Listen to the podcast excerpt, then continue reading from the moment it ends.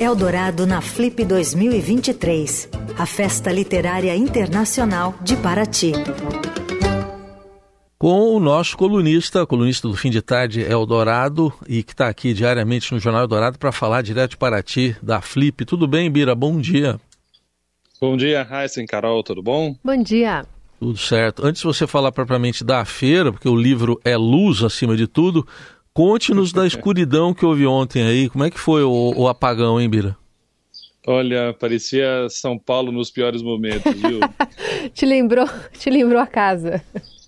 Até porque a concessionária aqui é a Enel.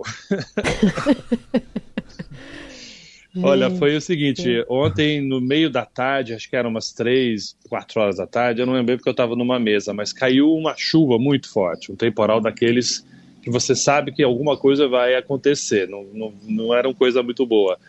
E aí lá pelas seis, sete horas da noite apagou a luz completamente na cidade, você só via pontos de iluminação onde havia geradores, especialmente nas tendas da Flip, na livraria, mas bares, restaurantes fechados, lojas fechados, e a luz só foi voltar, a energia só foi retomada, eram 11 horas da noite, mais ou menos. Então, já é um momento em que boa parte das pessoas já tinha voltado para suas pousadas, para suas casas, né? Então já foi um, um dia que poderia ter dado muito lucro para o comércio local e não só não deu esse lucro, como pode trazer prejuízo por conta dessas horas sem energia, talvez é, alguém possa ter tido uma perda de produtos, enfim. Mas é, imagina aqui a, o calçamento, especialmente aqui no centro histórico, é daqueles que eles falam pé de moleque, né? Que uhum. é aquela, é, ele é irregular, totalmente irregular. Agora, imagina isso no escuro e molhado porque não parou de chover, ficou uma garoinha e tal. Então era uma aventura sair dali da região e voltar para as pousadas. E você via as pessoas indo em mutirão, com um ou outro celular aceso, né, com a luz iluminando, até conseguir chegar cada um na sua casa. Isso foi uma pena, especialmente para o comércio local. Então tá bom. Coincidência ou não, você tem que tomar cuidado para não escorregar, né? E o tema de ontem foi fragilidade do corpo, Bira.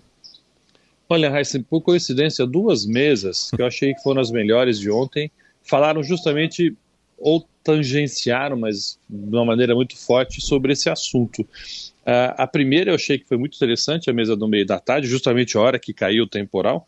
Uh, a mesa chamava Um Quarto Meio Escuro, com a equatoriana Mentira, Mônica. Pois é. Mentira, Vira. Foi é, parecia um prognóstico do que aconteceria logo depois. Tanto que foi uma hora, no meio da conversa, uma das, das, Acho que foi a mediadora, levou um susto porque caiu um pingo assim no meio da, da do palco. Você vê a força da chuva né, e a intensidade da água. E ela falou: Nossa, agora eu tenho certeza que está chovendo.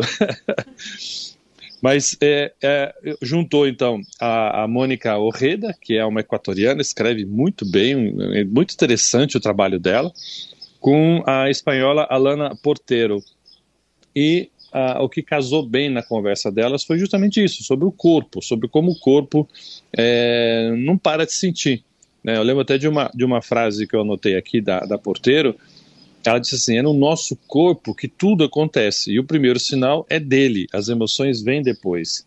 Então, é, tanto ela como a Mônica falavam muito dessa coisa mais física, do corpo e é, a reação que essa, esse problema, vamos dizer, físico, ocasiona nas nossas emoções. Não é o contrário, você não sofre e depois você sente a dor, óbvio, mas é, isso também influencia muito a literatura delas.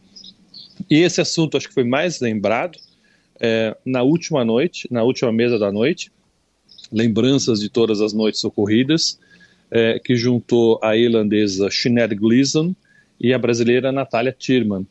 É muito legal porque a Natália, é, a, as obras dela, até ela reconheceu isso ontem, de alguma maneira tratam de luto.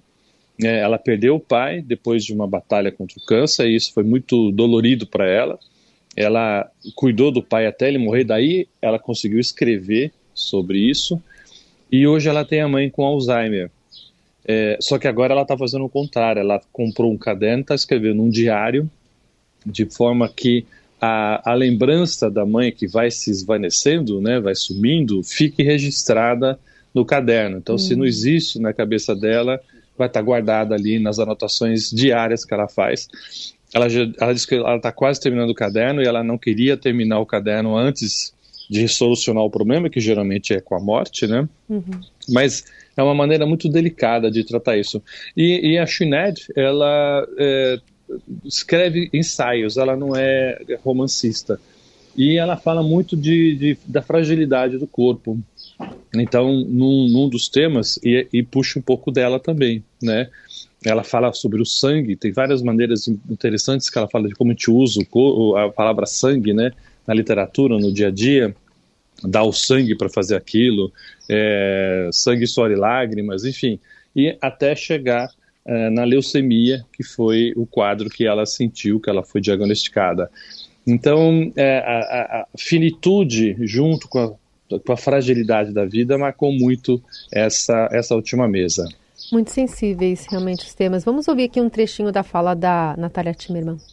Esse livro especificamente, as primeiras duas partes são mais focadas na morte do meu pai, que foi uma experiência muito real que eu vivi. E o vazio instaurado pela morte dele me abriu muitas perguntas e me mostrou as lacunas do meu conhecimento da própria história da minha família, da minha história, de como eu sou quem eu sou. E foi então a partir desse vazio que eu comecei a fazer essas perguntas e investigar e pesquisar uma história que é da minha família e eu fui percebendo que é uma história de muito mais gente. Acho que tanto dos judeus que migraram no século passado em diferentes momentos para São Paulo, mas acho que também a história de cada família, né? A história de toda a família é constituída do que a gente sabe, mas muito mais do que a gente não sabe. E a nossa existência, o que a gente faz e o que a gente não faz. Os silêncios, acho que foi o disparador da escrita desse livro. O que essa epígrafe como chave abre é isso, né? Esses silêncios e que com a ficção eu procurei apontar. Uhum.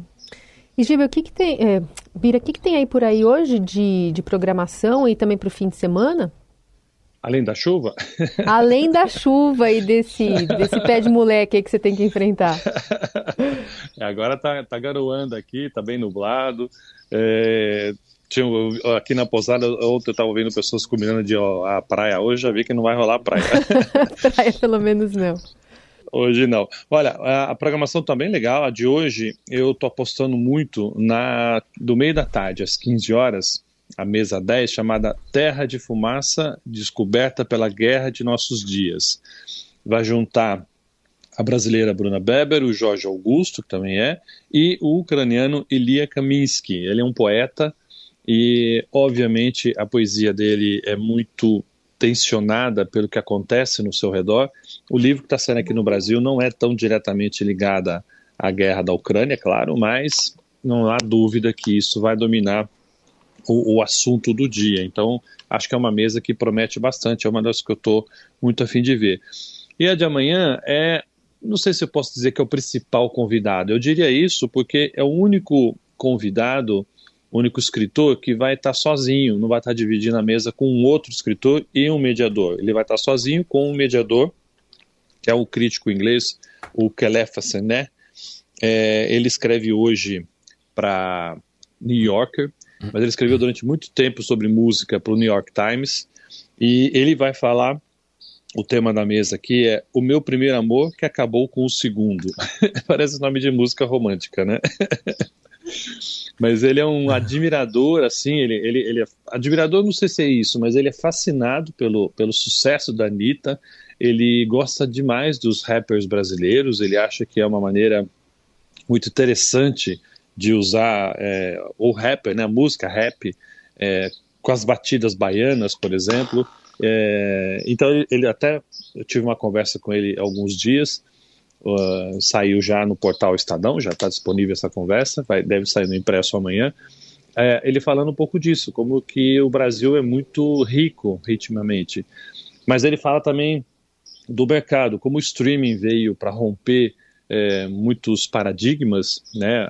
E aí isso, principalmente nos gêneros. Hoje em dia você ia numa loja, quando havia, né, loja de discos, você procurava romântico, é, música estrangeira, francesa, samba, reggae, todas as divisões por ritmo. E o, o streaming veio derrubar tudo isso. Você entra num, numa, numa, num aplicativo de música e você busca o que você quiser ali, independente do ritmo. Então, ele fala um pouco dessa democratização que o streaming veio a fazer. Lógico que teve um prejuízo para as próprias gravadoras, mas enfim, é, a maneira hoje de ouvir música, de montar um, um, vamos dizer, se você fosse montar um LP daqueles antigos, seria muito diferente hoje do que era antigamente. Então eu tenho a impressão que a, a mesa dele, falando da música brasileira e também do final dessa mudança de ouvir, a forma de, de classificar a música, vai ser bem interessante. E o último dia é o dia que realmente, realmente mais já de despedida, né? Vão ter só duas mesas. E a primeira eles fizeram, acho que bem, porque é uma mesa que normalmente é, é, é fraca no sentido de interesse, muita gente vai embora antes.